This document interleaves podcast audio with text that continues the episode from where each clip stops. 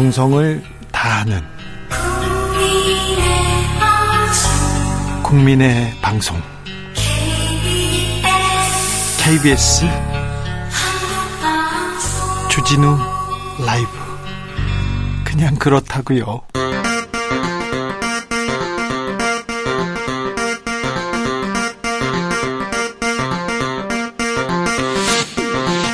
주진우 라이브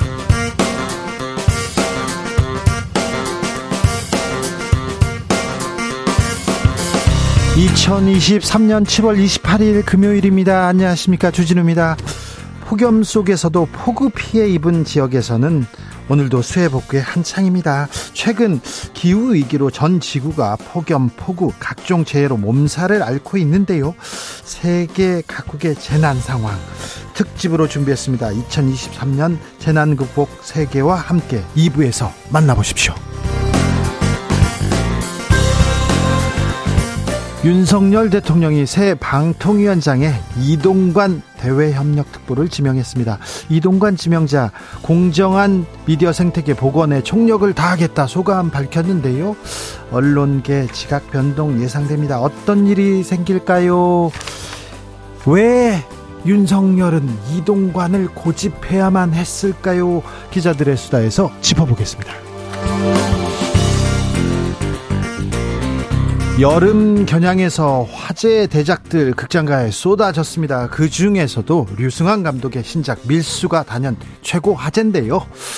화려한 화면. 그런데요 류승환 영화에는 그 특유의 이 대사 특유의 말맛이 살아 있습니다. 감독 류승환의 작품들 라이너의 시사에서 들어보겠습니다.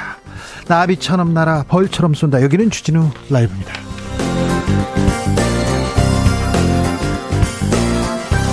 오늘도 자중차에 겸손하고 진정성 있게 여러분과 함께 하겠습니다. 아, 덥지요. 더우시죠. 이런 날씨에도 한 발짝도 움직이기 싫어요. 그런데 이런 날씨에도 바깥에서 일하고 계신 분들 계신데, 네. 좀 힘든데요. 조금 쉬어가면서 해야 되는데 건강은 챙기고 하셨으면 좋겠습니다. 수해 복구 하시는 분들 특별히 아, 조금 그 이렇게 뙤약볕에서는 조금 조심 건강 챙기면서 꼭 해주십시오.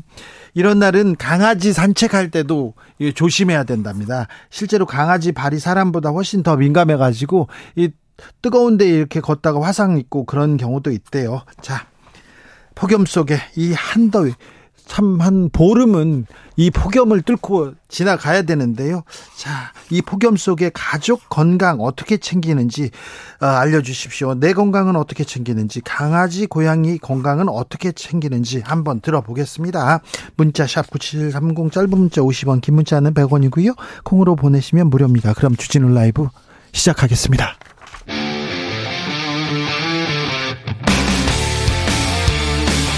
탐사보도 외길 인생 20년.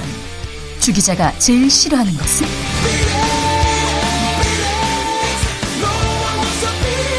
이 세상에서 비리와 부리가 사라지는 그날까지. 오늘도 흔들림 없이 주진우 라이브와 함께.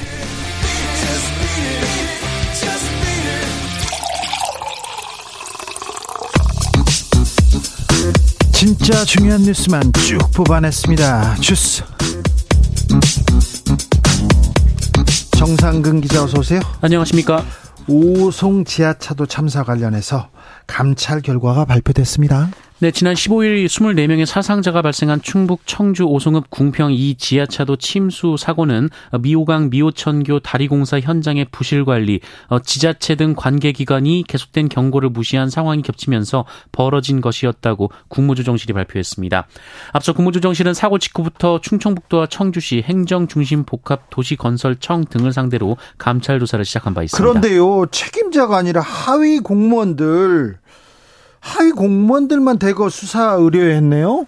네, 국무조정실은 지난 21일 충북경찰 6명, 24일에 충북도와 행복청 관계자 등 12명을 대검에 수사 의뢰한 바 있는데요. 네. 어, 여기에 포함되지 않은 청주시 관계자 6명, 충북 소방본부 관계자 5명, 행복청과 충청북도 관계자들 등을 어, 추가로 수사 의뢰했습니다. 고위 관계자들은 보이지 않아요. 네, 간부급 공무원은 12명, 36명 중에 12명인데요. 어, 실장, 국장, 과장급입니다. 어, 또한 국무조정실은 수사 의뢰, 징계 요구하는 별도로 어, 직접적 지휘 감독 책임이 있는 관리자는 직위 해제 등의 인사 조치를 추진하겠다라고 밝혔습니다. 아이고, 하위 공직자들이 책임을 다 져야 되는 이런 상황. 공직사회는 어떻게 받아들일까요? 그리고 국민들은 어떻게 보십니까? 좀 보겠습니다. 윤석열 대통령 이동관 특보를 방송통신위원장에 지명했습니다. 네, 윤석열 대통령은 오늘 신임 방송통신위원장에 이동관 대통령 대외협력 특보를 지명했습니다. 아, 김대기 대통령 비서실장은 이동관 후보자에 대해 언론 분야에서 쌓은 풍부한 경험을 바탕으로 윤석열 정부의 방송통신 국정과제를 추진할 적임자라고 평가했습니다. 국정과제를 추진할 적임자라고요? 자, 2013년이었습니까? 검사 윤석열이 이명박, 이명박 정권 당시에 국정원의 대선 정치 개입을 이렇게 수사했습니다. 그때 정치 개입할 때 어, 대통령실 이동관 관, 관련된 파일을 이만큼 보고 수사를 했어요. 근데 왜 검사 윤석열이 수사한 이동관을 왜 지금 적임자라고 했는지 잠시 후에 저희가 고민해 보겠습니다. 음. 인사청문 보고서가 채택되지 않은 김영호 통일부 장관 후보자 윤석열 대통령 오늘 임명했습니다. 네, 윤석열 대통령은 오늘 오전 김영호 통일부 장관 임명을 제거하고 오후에 임명장을 수여했습니다. 이 내정 한 달 만인데요. 앞서 윤석열 대통령은 국회가 김영호 장관 인사청문 경과 보고서를 채택하지 않자 지난 25일 청문 보고서 재송부를 요청하며 임명 절차에 돌입한 바 있습니다. 자, 야, 야당에게 다시 좀 고민해 주세요 하고 쓰면 안 됩니까? 한번 물어보면 어땠을까요? 국민들한테 저 저 이 사람이 필요합니다. 한번 설득했으면 어떨까요? 좀 기다리시지. 뭐가 그렇게 급하신지 그런 생각도 해봅니다. 음.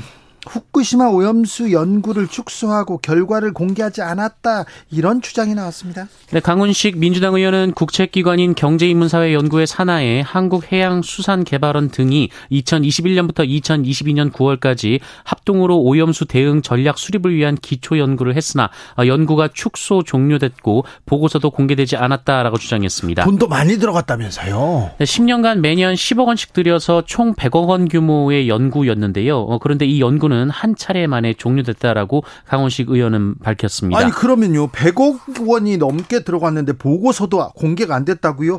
그리고 또 하, 정부에서 뭐라고 합니까? 네, 일단 해양수산개발원 측은 국제원자력기구 평가가 예정됐고 오염수 방출 여부와 시기, 방법 등이 결정되지 않아서 공개하지 않기로 한 것이라고 해명했다고 합니다. 어, 국무조정실은 오늘 오염수 관련 브리핑에서 코로나19 등 다른 사안 연구 때문에 예산이 반영되지 않았고 우리 정부의 오염수 대응에 혼선을 주지 않기 위한 임시 조치였다라고 설명했습니다. 우리 정부의 오염수 대응에 혼선을 주지 않기 위해서 지금 공개하지 않았다. 허허, 어떤 결과가 나왔는지 궁금합니다. 지켜보겠습니다.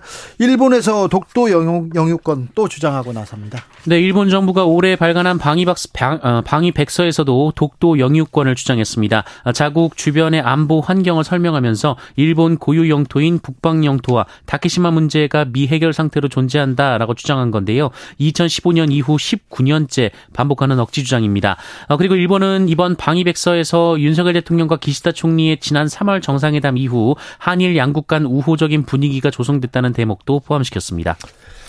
이재명 민주당 대표와 이낙연 전 대표가 드디어 만난다고요? 네, 이재명 대표와 이낙연 전 대표의 회동이 오늘 오후 서울 모처에서 진행됩니다. 이 특별한 의제는 없고 현안 등에 대한 자유로운 의견 교환을 나눌 계획이라고 합니다. 특별한 아, 의제 없이 만난다고요? 그리고 이게 그렇게 만나는 게 그렇게 중요한 일인지 왜 여기다 민주당은 이렇게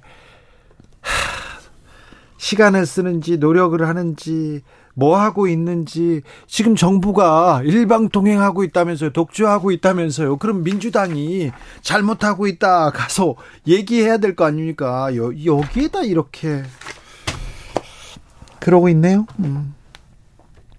해군 부대에서 동료 병사들의 샤워 모습을 불법 촬영한 일이 발생했네요 네, 전라남도에 위치한 모 해군 부대에서 한 수병이 샤워 중인 동료 병사들의 알몸을 휴대폰을 이용해 불법 촬영을 한 사실이 드러났습니다.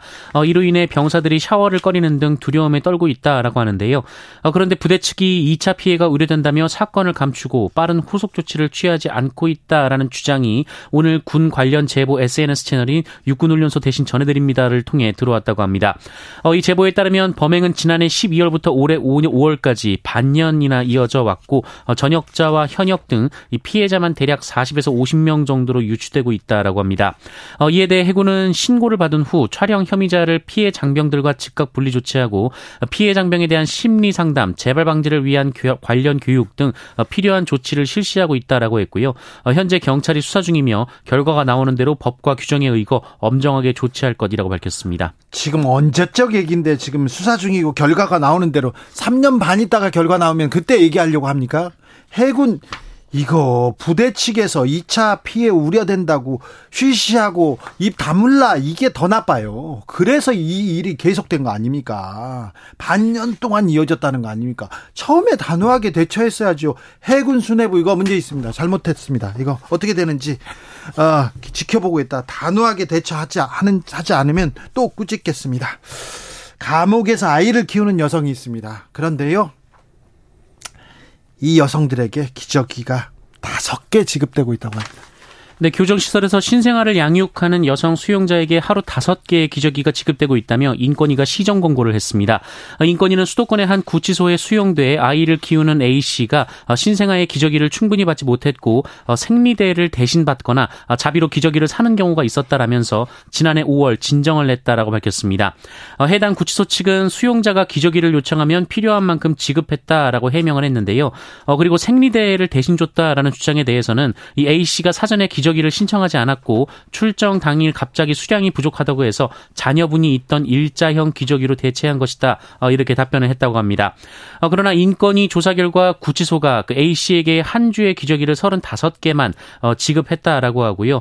인권위는 질병관리청에 따르면 신생아 기저귀가 하루 최소한 10회 갈아줘야 한다고 권고하고 있다면서 아이의 최소한의 필요 위생을 위해 위생용품을 충분히 제공할 것을 권고했습니다. 아이는 잘 먹여야죠. 아이는 잘 길러야죠.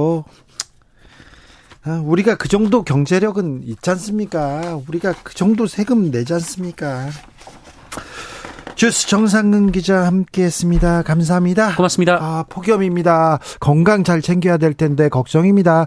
건강 그리고 반려동물 건강 어떻게 챙기고 계십니까? 7970님께서 친정 엄마가요 여름에 삶은 콩을 갈아서 얼음 덩덩 시원하게 마시라고 수제 두유를 매번 만들어 주십니다. 소금 조금 넣어서 한 잔 마시면 땀 많이 흘린 날 확실히 덜 피곤한 듯합니다. 오. 그렇군요. 이거 좀 건강 챙기긴 것도 또 같지만 또 자랑 같기도 합니다. 네. 조금 그렇습니다. 3123님, 폭염에 안 나가는 것이 좋긴 한데요. 나갈 일이 꼭 생깁니다. 그럼요, 생기, 꼭 생기죠. 나가야죠. 그럴 때는 선크림을 꼭 바르세요. 귀찮지만 피부병, 그리고 피부암을 예방하는 첫걸음입니다. 선크림 잘 바르면은요, 젊어 보인답니다. 뭐, 피부도 좋아진답니다. 그러니까, 그러니까 이게 선크림이 필수품이라고 합니다. 특별히 아저씨들 잘 챙겨 봅시다. 저도 좀 잘 챙겨야 되는데. 예, 그러겠습니다. 우혜진 님, 당분간 댕댕이들과 산책은요, 나무 그늘 흙만 밟을 수 있는 곳으로 다니려고요. 매일 저녁에 온 가족이 맛있는 보양식 준비하고 있습니다. 더워도 너무 더워요. 건강한 여름 나세요. 이렇게 합니다. 그죠? 조심해야 됩니다. 음, 0147님께서 우리 집 반려견 달봉이는 해 뜨기 전에 그리고 해지기 직전에 산책을 합니다. 아스팔트보다는 공원 흙길 위주로 짧게 합니다. 달봉이 발바닥은 소중하니까요. 아, 다 알고 계시는군요. 달봉이 발바닥 소중하죠. 물컹하고 참 귀여울 텐데. 이묘진님, 낮에 강아지 산책할 때요. 손이나 맨발로 땅바닥 짚어보고 온도 체크 필수입니다. 물 충분히 마시게 해야 됩니다. 그렇군요. 아이, 강아지인데, 걘데 뭐, 많이 챙기시네요. 아, 강아지처럼 좀 보호받고 싶다, 관심 받고 싶다, 그런 생각이 들어요. 남, 중년 남성들 그런 생각 할 수 있습니다, 이거. 정상이에요. 7419님, 저희는요, 아파트에서 보도컬리랑 같이 살고 있는데요. 낮에는 집에 강아지 혼자 있어요. 더울 때 죽부위처럼 껴안고 있으면 시원할 것 같은 1.8리터짜리 페트병 얼음을 얼려서 안겨주고 있습니다. 오, 이거 아이디어인 것 같아요. 아, 참, 저도 얼음 얼려가지고 좀 안고 있고 싶다. 이런 생각 갑자기 조금 드네요. 주진우 라이브.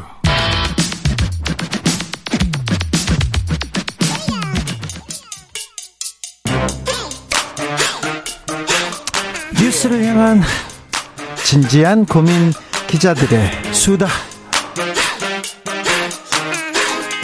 라이브 기자실을 찾은 오늘의 기자는 미디어 오늘 정철은 기자입니다. 어서 오십시오. 안녕하세요. 네. 음, 다시 이동관 시대를 언론계에서는 살게 됩니다. 네. 상상이나 하셨습니까? 솔직히 상상 못했는데요. 네. 그 언론계에서는 언론장악 기술자다 이런 비판을 받고 있는 인물인데 그렇죠. 더군다나 최근까지 이제 대통령실에서 대외 협력 특보로 활동하셨던 네. 분이 바로 이제 방, 방송통신위원장 후보로 지명이 된다고 해서. 그러니까요. 방송계 사실 방송은 공정성 중립성 이런 게 중요한데요. 예. 정치 그것도 대통령 측근이 바로 정치인이 이런 자리에 간다? 이것도 이거 참 예, 그리고 아시겠지만 이분이 2012년에는 네. 종로에서 출마하려고 준비하셨었고요. 선거 때마다 총선 때마다 예. 출마설 예. 계속 나왔던 분입니다. 16년에는 서초구 강남 서초에서 네. 또 예비 후보로 새누리당 예비 후보로 네. 나왔던 네. 근데 여당에서도 아니 이명박 때 이명박 정부 때 방송 장악 대상이었지 않느냐. 그래가지고 공천을 받지는 못했어요. 예, 예. 그러니까 이분의 이력 자체가 굉장히 정치 중립성 논란의 여지가 크거든요. 네. 사실 방통위원장이라는 자리가 이 방송의 자유와 공공성 그리고 공익성 보장을 해야 하는 자리인데 네. 어, 그 자리에 수장에 어, 대외 협력 특보를 보내겠다고 해서 네. 지금 언론계가 발칵 뒤집혔습니다. 예. 음, 언론계가 뭐 진보 보수 이렇게 이렇게 나뉘어진 거 아닌데요. 거의 대다수의 언론인들이 거의 대다수의 언론인들이 어 걱정이다 우려하는 목소리가 계속 나왔는데 예. 자 임명 강행했습니다. 네 오늘 이제 임명을 했고요. 그 어, 그러니까 오늘 이제 지명을 한 거고요 후보로. 어, 이동관 후보가 그 용산에 나타났습니다. 네. 그래서 출입 기자들 앞에서 이제 어, 입장을 밝혔는데 가짜 뉴스와의 전쟁에 각국 정부 시민단체가 모두 대응에 골몰하고 있다 이런 말씀을 하셨고요. 가짜 뉴스와의 전쟁을 언급을 해가지고 네. 약간 의아했고요. 그리고 어, 이제 대한민국에서도 BBC 인터내셔널이나 일본의 NHK 국제방송 같이 이 국제적으로 신뢰받고 인정받는 공영방송이 있어야 하는 건 물론 어, 넷플릭스 같은 콘텐츠 거대 유통기업이 나와야 한다 이런 말을 했습니다. 공영방송의 암흑기라고 하면 이명박 정부 때를 꼽는 사람들이 그렇죠. 있는데요. 네. 자, 그리고 뭐라고 했어요? 어, 요, 요 얘기하고 뭐 또 앞으로 경청하겠다 뭐 이런 취지의 말씀을 하셨는데 정작 오늘 네. 어, 기자들의 질문은 또 받지 않고 네. 자리를 떠나셨습니다. 그래요? 예. 어, 그래서 질의응답이 없냐 기자들이 막 물었는데 다들 어, 서둘러서 떠나셨다고 합니다. 네. 대통령실 분들도 그렇고.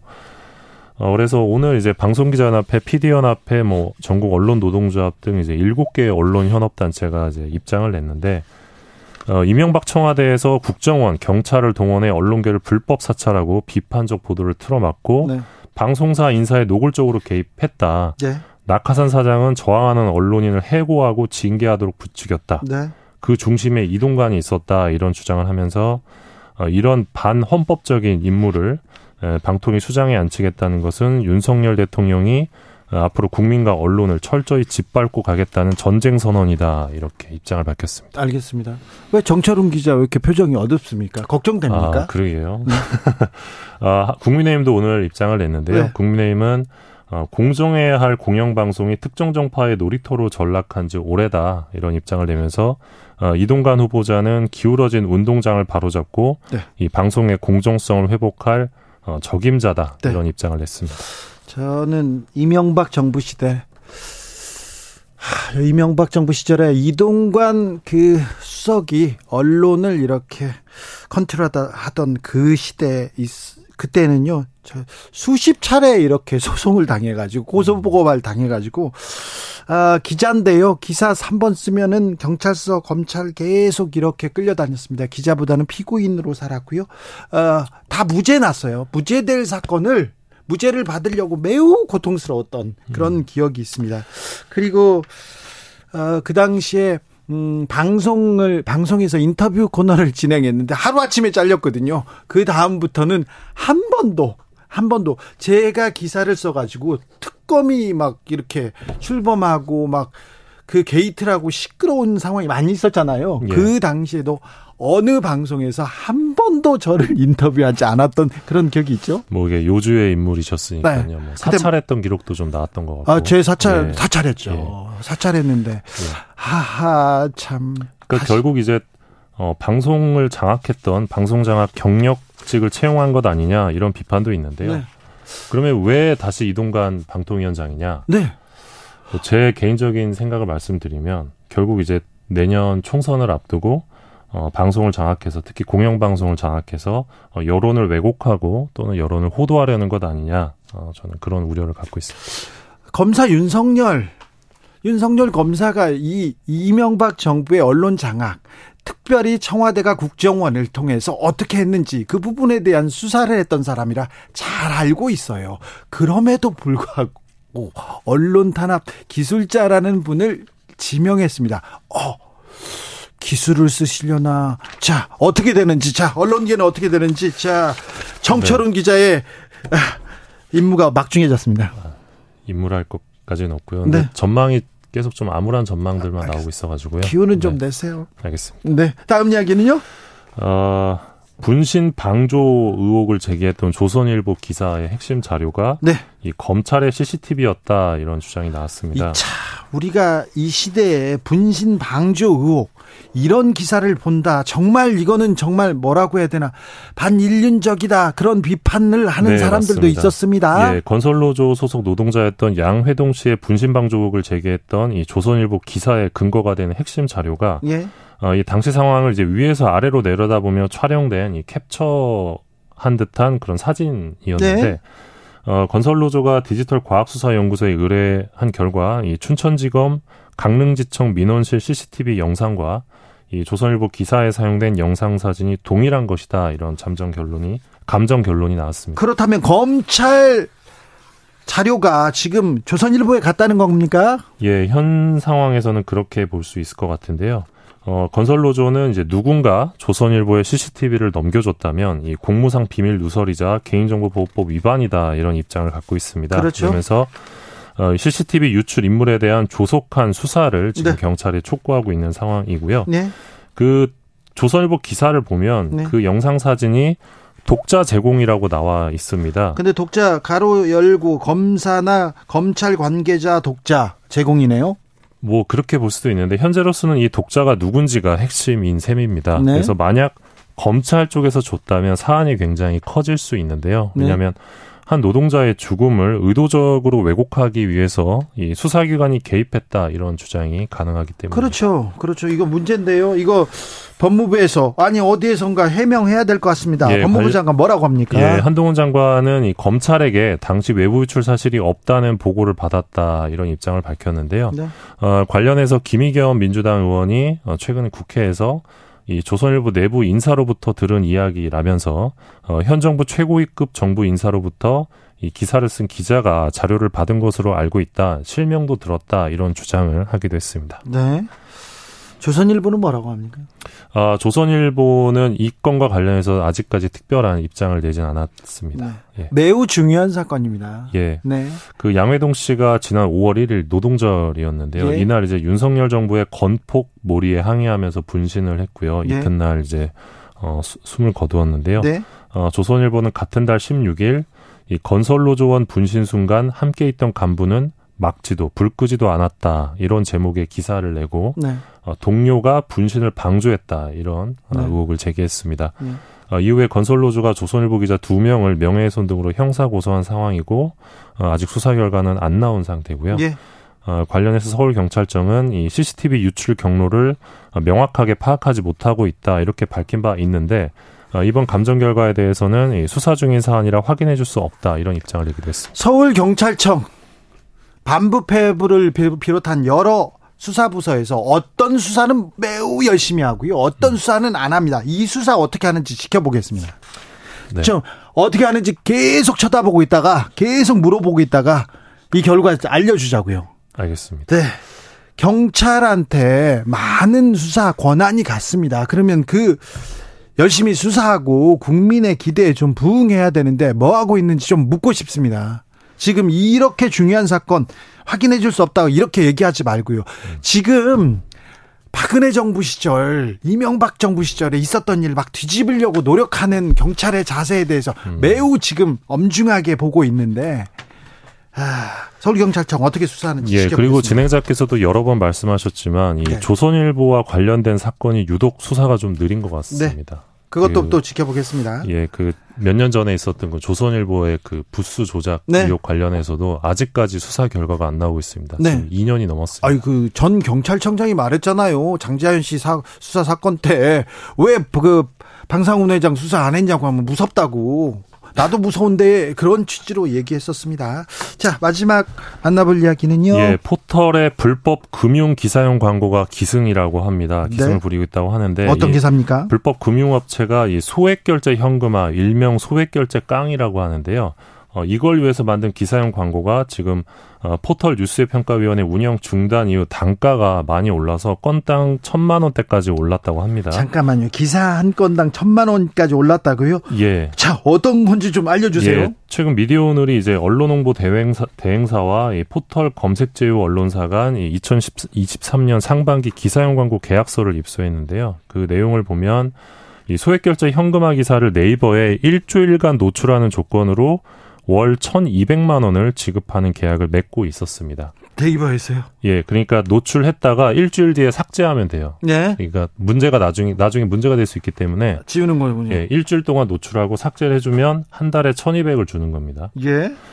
어, 이 소액결제 현금화가 뭐냐? 이 스마트폰 소액결제로 게임의 아이템머니, 사이버머니 등을 구입한 다음에 이거를 중개업자한테 되팔아서 수수료 빼고 현금을 받는 행위인데 쉽게 이제 급전이 필요한 사람들, 돈 네. 없는 사람들이 급하게 돈이 필요할 때 이걸 주로 이용한다고 합니다. 이거 좀 불법 예, 이게 고금리 대출에 예, 사기 가능성이 높아서 현재 이제 관련 광고 행위를 불법으로 규정하고 있는데 이걸 중개 알선하면 3년 이하 징역 2천만 원 이하 벌금이라고 합니다. 그런데 그러면 이 사기성 이 불법 행위에 지금 네이버가 손을 잡고 도와주고 있다고요? 뭐 그런 셈이죠. 그리고 언론이 가담하고 있는 건데 네. 결국 이 소액 결제 현금화 업체들이 언론사에 이 기사형 광고를 이용해서 불법 행위를 하고 있는 셈입니다. 네.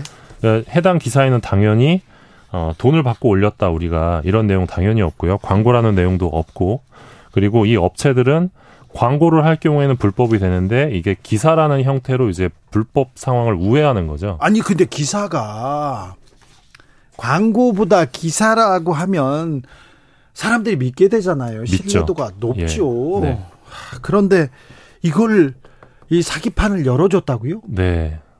매우 이게 매우 심각한 상황인데 네. 과거에는 이게 건당 200에서 500만 원이었는데 네. 최근에 네. 이제 1000만 원대로 단가가 크게 오른 겁니다. 그러니까 네. 제재 사, 제재 사각지대가 생긴 틈을 타서 이 업체들이 다시 기사용 광고를 적극적으로 활용하고 있는 건데 네. 어, 이런 불법 금융 광고를 기사로 인식한 분들은 어 이거 해도 되겠다 싶어서 했다가 큰 낭패를 보잖아요. 예, 그래서 피해자가 지금 늘어날 수 있는 상황입니다. 이거 적극적으로 수사해서 어, 네. 수사해서 못하게 해야 됩니다. 예, 그래서 네. 이제 네이버에 나오는 기사들을 보면 네.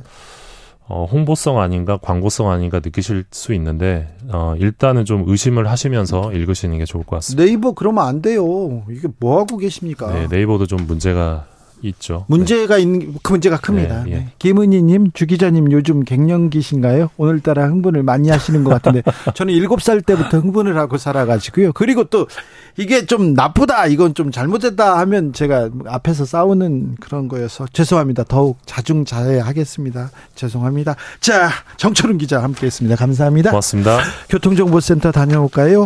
유하영 리포터.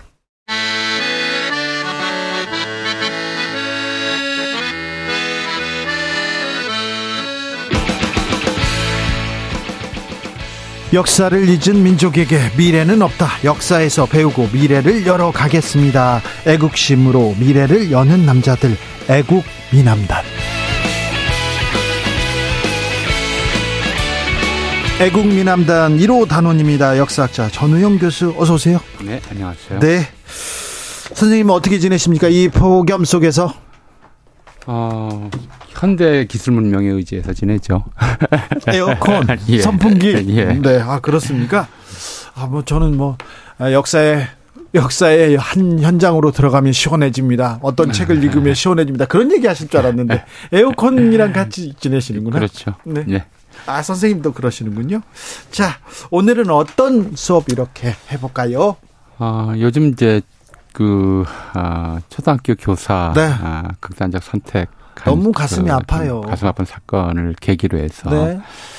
여러 이야기가 나오고 있는데 그러면서 이제 교권, 학생 인권, 네. 학생 인권 조례를 좀 손을 봐야 된다. 네. 심지어는 뭐 어, 전 좀 귀를 의심했는데 네. 어, 이제 종북 주사파의 대한민국 붕괴 프로젝트라는 말까지 예. 권위 있는 기관에서 나오니까 아, 참. 아, 좀 기가 많이 막히더라고요. 네. 학생의 인권을 너무 존중해가지고 교권이 떨어졌다 이렇게 얘기하는데 예. 학생 인권하고 교사 인권하고 이게 배치되는 문제가 아닐 텐데 음, 이런 생각. 핵심은 이제 교사 인권과 학생 인권 간의 문제가 아니라 네. 학부모와 교사들 사이의 관계의 변화가 아닐까 저는 그렇게 생각을 하거든요. 예. 그래서 그 얘기를 좀 해볼까 싶어요. 아 그렇습니까? 예. 자 교사 옛날에 스승의 그림자도 밟지 않았다. 그리고 스승을 엄청 존중하고 존경하던 시대가 있었죠. 그랬었죠. 그것도 있고요. 네. 일단 주 기자님 기억을 한번 더듬어 보셨으면 좋겠어요. 네. 초등학교 입학해서 가장 먼저 배운 게 뭐예요? 가장 먼저요? 음, 예. 뭐 줄서기 이런 그렇죠. 네. 앞으로 나란히를 가장 먼저 배워요. 그렇죠. 이게 이제 타인과 자기와의 적절한 거리를 측정하는 법이잖아요. 네. 앞으로 나란히 좌우로 나란히. 네. 입학하면 운동장에서 가장 먼저 배우는 게 그거거든요. 네. 1, 2, 3, 4 가나다라 이전에. 네. 그러니까 학교 교육이라고 하는 것은 다른 사람과 함께 사는 법, 네. 어울려 사는 법, 이걸 가르치는 것이 일차적이고 이게 커요. 그렇죠. 학문을 배우는 것도 있지만 친구들과의 예. 관계, 선생님과의 관계, 이 사회성 큰 배우는 게 더 중요하지 않습니까? 중요하죠. 예. 그게 일차적인 교육인데 네. 어, 우리 사회에 네. 일부 이제 교육의 본질, 본령 이런 것들을 좀 몰각한 학부모들이 예. 있는 것 같아요. 예, 예. 그래서 어, 학교는 공부만 하는 곳이다. 네. 너뭐 그 누구 친구 사귀지 마라 오히려 네. 부모의 통제하에서만 또 친구들 간에 다툼이 있어서 있어도 스스로 해결하는 법, 자기들끼리 해결하는 법을 가르치기보다는 이제 그런 걸 가지고 마치 그 자기 자녀를 재산처럼 취급해서 네. 조금만 손상이 가도 그걸 견디지를 못하고 네. 그리고 그것을 마치 이제 부모와 그 교사들에게 책임을 묻고 네. 어 제가 좀 당황스러웠던 게 그런 거였거든요. 네. 뭐 어, 학교에서 아이들끼리 이제 투, 티격태격 투닥투닥 했는데 네. 그 학부모가 교사한테 전화를 걸어서 또 직접 찾아가서 아이를 도대체 어떻게 케어하는 거냐. 그 애, 아이 케어하라고 맡긴 것이 아니잖아요. 예. 근데 그렇게 생각하는 부모들이 일부 있다 보니까 예. 이게 어, 교육 현장에서 여러 가지 굉장히 나쁜 이제 현상들 네. 어, 이런 것들을 만들어내는 것 같아요. 네.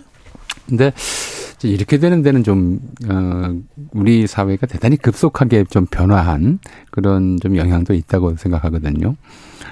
어, 우리가 의무교육을 시작한 것이 1953년도예요. 네.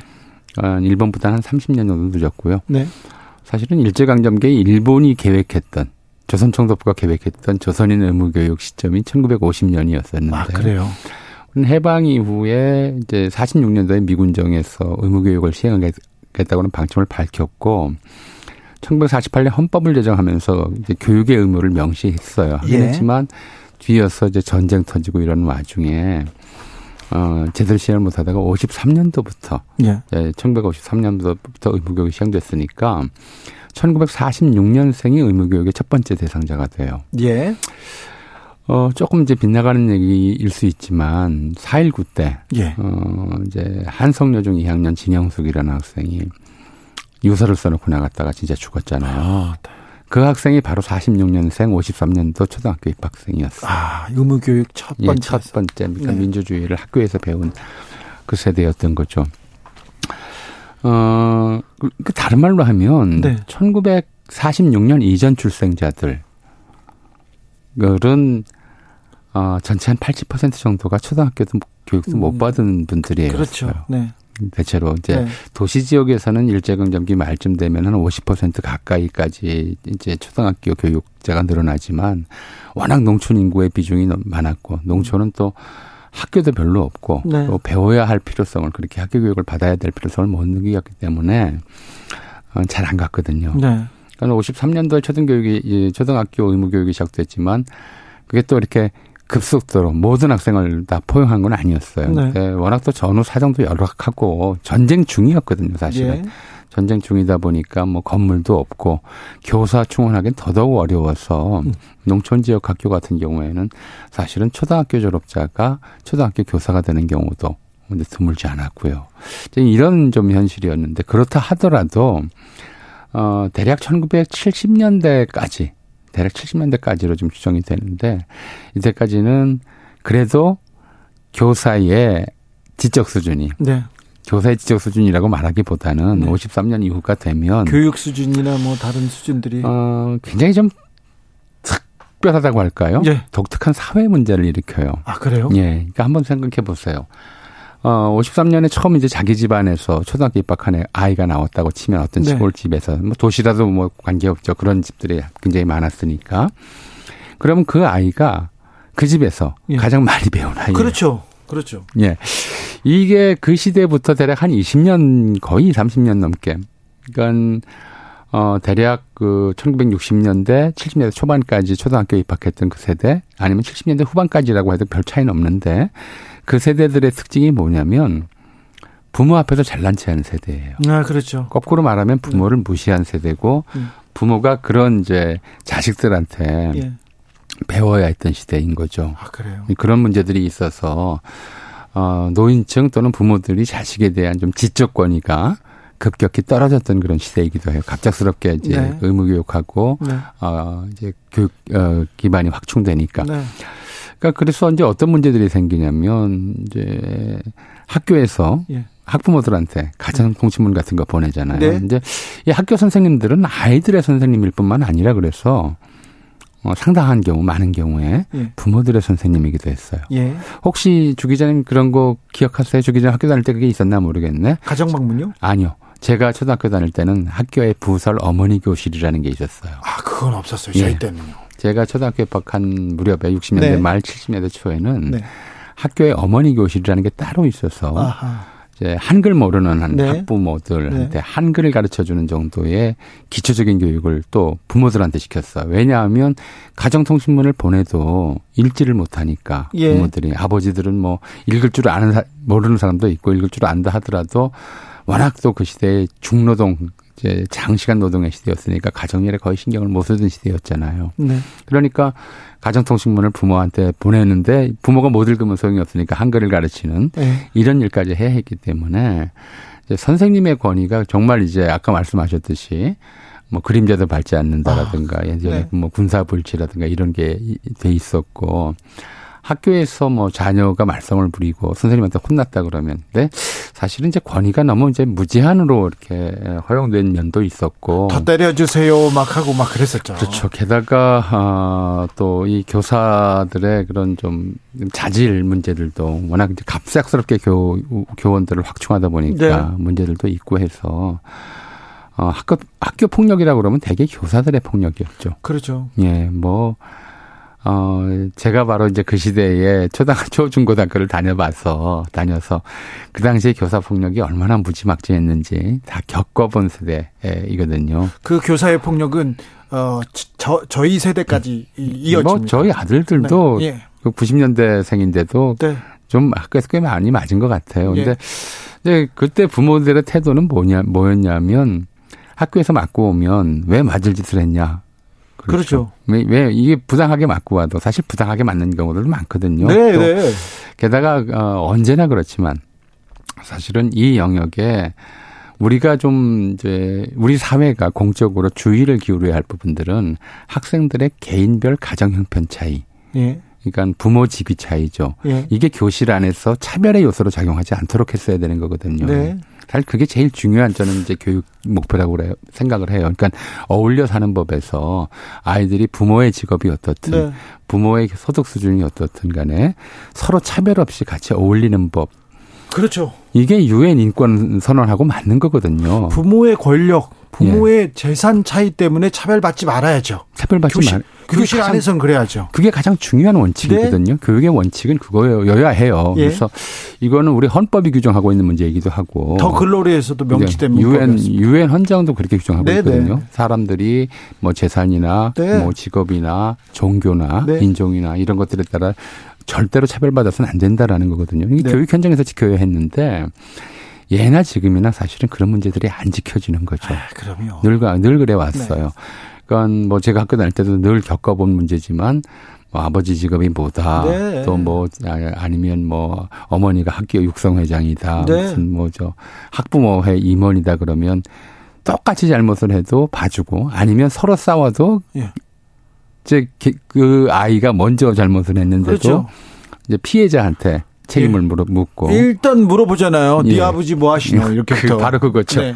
그걸 물어보고 아, 얘 때려도 되겠다 싶으면 때리는 그런 경우들이 좀 있었잖아요. 고등학교 때요. 제가 예. 고3 때였습니다. 수업 중이었는데 수업을 열심히 하진 않았는데 뭐. 전 그 학교 그, 그 앰프라고 하지 않습니까? 예. 거기에서 방송실에서 울려 퍼집니다. 주진우, 음. 주진우 교장실로 빨리 뛰어와 이렇게 갔는데 예. 무슨 제가 말썽을 일으켰어요. 그런데 예. 야 너는 너 니네 아버지 뭐 하냐? 그러면 육성회장이요. 니네 아버지 어, 어머니회 회장이요. 너는 누구냐? 그러면 그러니까 저는 아무것도 아닌데 네, 네. 이 그 다음부터 이런 게 있었어요. 그렇죠. 네. 음, 그런 일들을 학생들이 겪으면서 어떻게 네. 보면 그것도 공부라고 할 수 있긴 하겠지만 네. 대단히 좀 비굴해지는 그런 공부잖아요. 네. 대단히 좀 억울해지는 공부고요. 그래서 그런 일들을 막았어야 하는데 사실 잘 막지를 못했죠. 네. 그렇다 하더라도 보통의 상식적인 좀 학부모들은 네. 아이가 학교에서 말썽을 부리면 학교에 찾아와서 네. 도대체 내 아이를 어떻게 가르쳤길래 말썽쟁이냐. 아, 내 아이는 집에서 말썽 안 부리는데 왜 학교에만 오면 말썽 부리냐. 이렇게 따지는 부모는 없었단 말이에요. 그렇게는 안 했던 것 같아요. 그런 일은 없, 없죠. 그게 말이 안 되는 것이고. 이님도 저 어릴 때 학교에서 맞아도 집에 와서 말을 아. 못했어요. 부모님께 또 혼나거든요. 그렇죠. 그렇죠. 예, 그러니까 오히려 아이가 학교에서 말썽을 부리면 부모가 학교에 찾아가서 대신 사과하고 네. 그런 일 없다고 네. 없도록 하겠다고 예. 집에서 잘 가르치겠다고 네. 잘 타이르겠다고.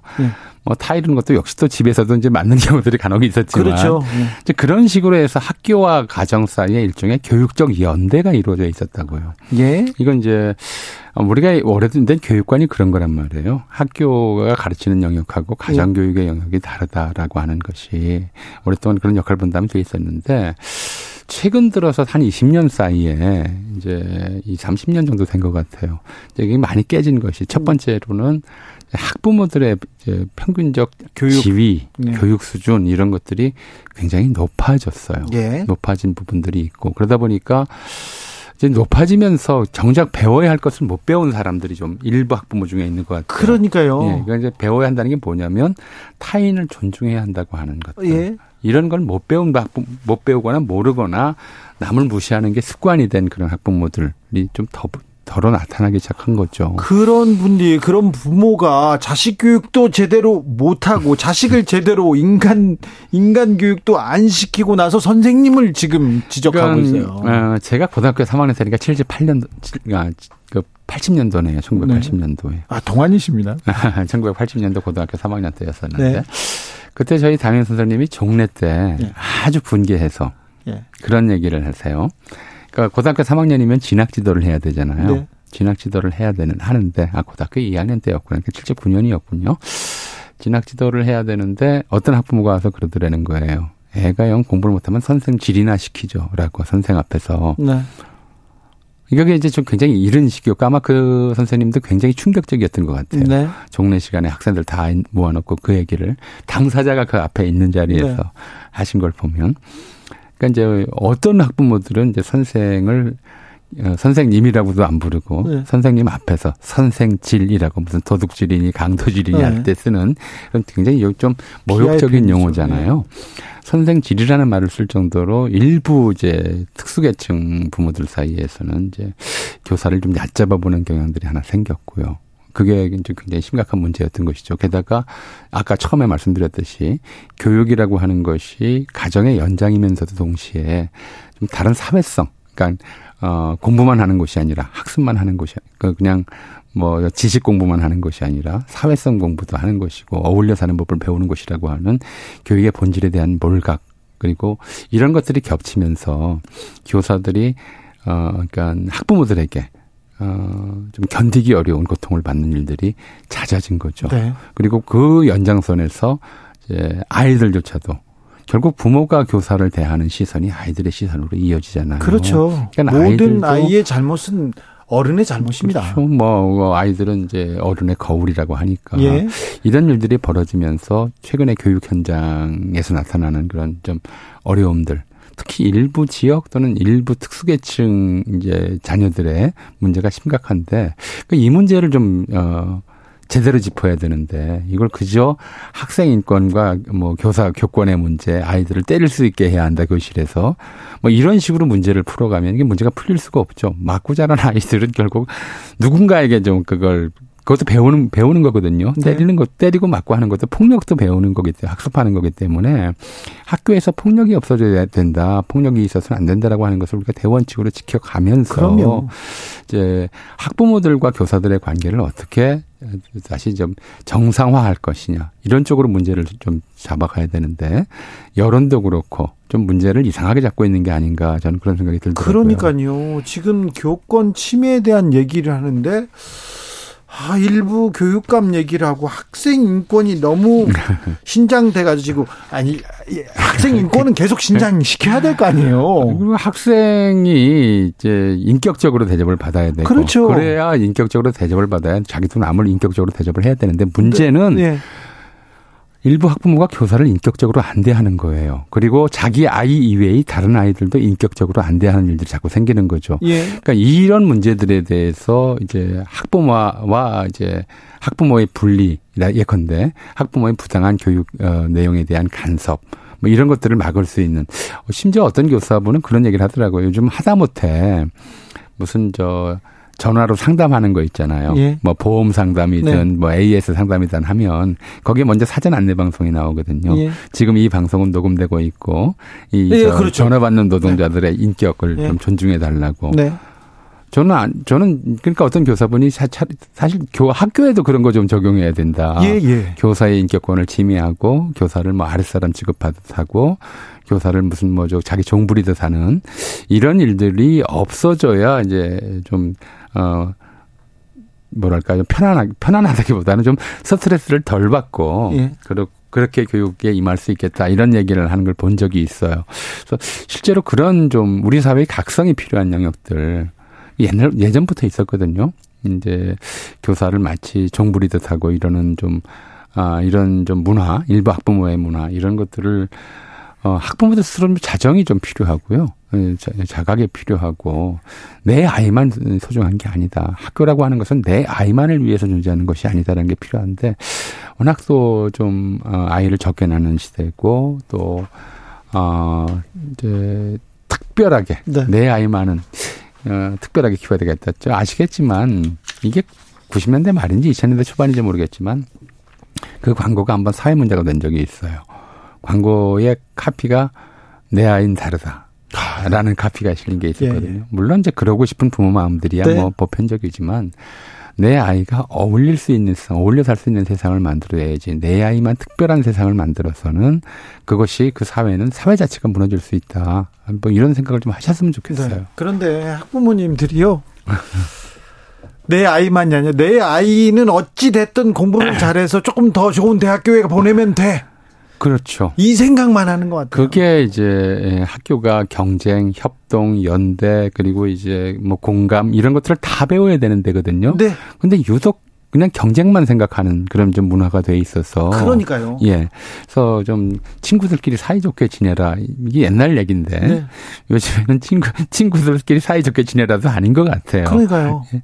그래서 뭐 누구 사귀냐 그래서 걔는 사귀지 마. 뭐 이런 식의까지 네. 이제 아이들의 이른바 성격에 따른 이제 선호도라든가 이런 걸 다 무시해버리고 전적으로 자기 아이를 일종의 자기 아이라고 해서 하나의 좀 독립 인격체로 인격체이자 더 나은 인격체로 성장할 가능성을 지닌 그런 존재로 인정하기보다는 소유물처럼 생각하고 재산처럼 생각하는 그런 풍토가 있어서 저는 이런 풍토가 사실은 저출산에도 굉장히 큰 영향을 미치고 있는 것 같습니다. 그럼요. 이 네. 교육 환경 이게 그 학부모와 지금 학생과 그리고 교사와의 이 관계뿐이 아닙니다. 우리 교육 제도 그리고 우리 사회 전반적인 철학 이게 다 고민해 봐야 될 지점에서 지금 그 교사의 아 죽음이 교사의 진짜 새내기 교사의 죽음이 던져주는 바가 커요. 교사 대 학생의 문제가 아닌 예. 것 같다. 그래서 예. 이제 교실 대 학부모의 관계 문제이고 이것은 이제 아이들 키우는 모든 부모들이 예. 해결책을 찾아야 되고 법적 혹은 제도적 정비가 필요하다 하더라도 네. 그런 쪽으로 좀 초점을 맞춰야 되지 않겠나 싶습니다. 네. 우리 사회가 이 고민하고 토론하고 이제 좀 더 나은 대안을 내놓을 때가 됐습니다. 네. 해야 됩니다. 그냥 지나가지 말고요. 꼭 이렇게 얘기해야 될 것 같습니다. 오늘도 잘 배웠습니다. 전우영 교수님 감사합니다. 네, 감사합니다.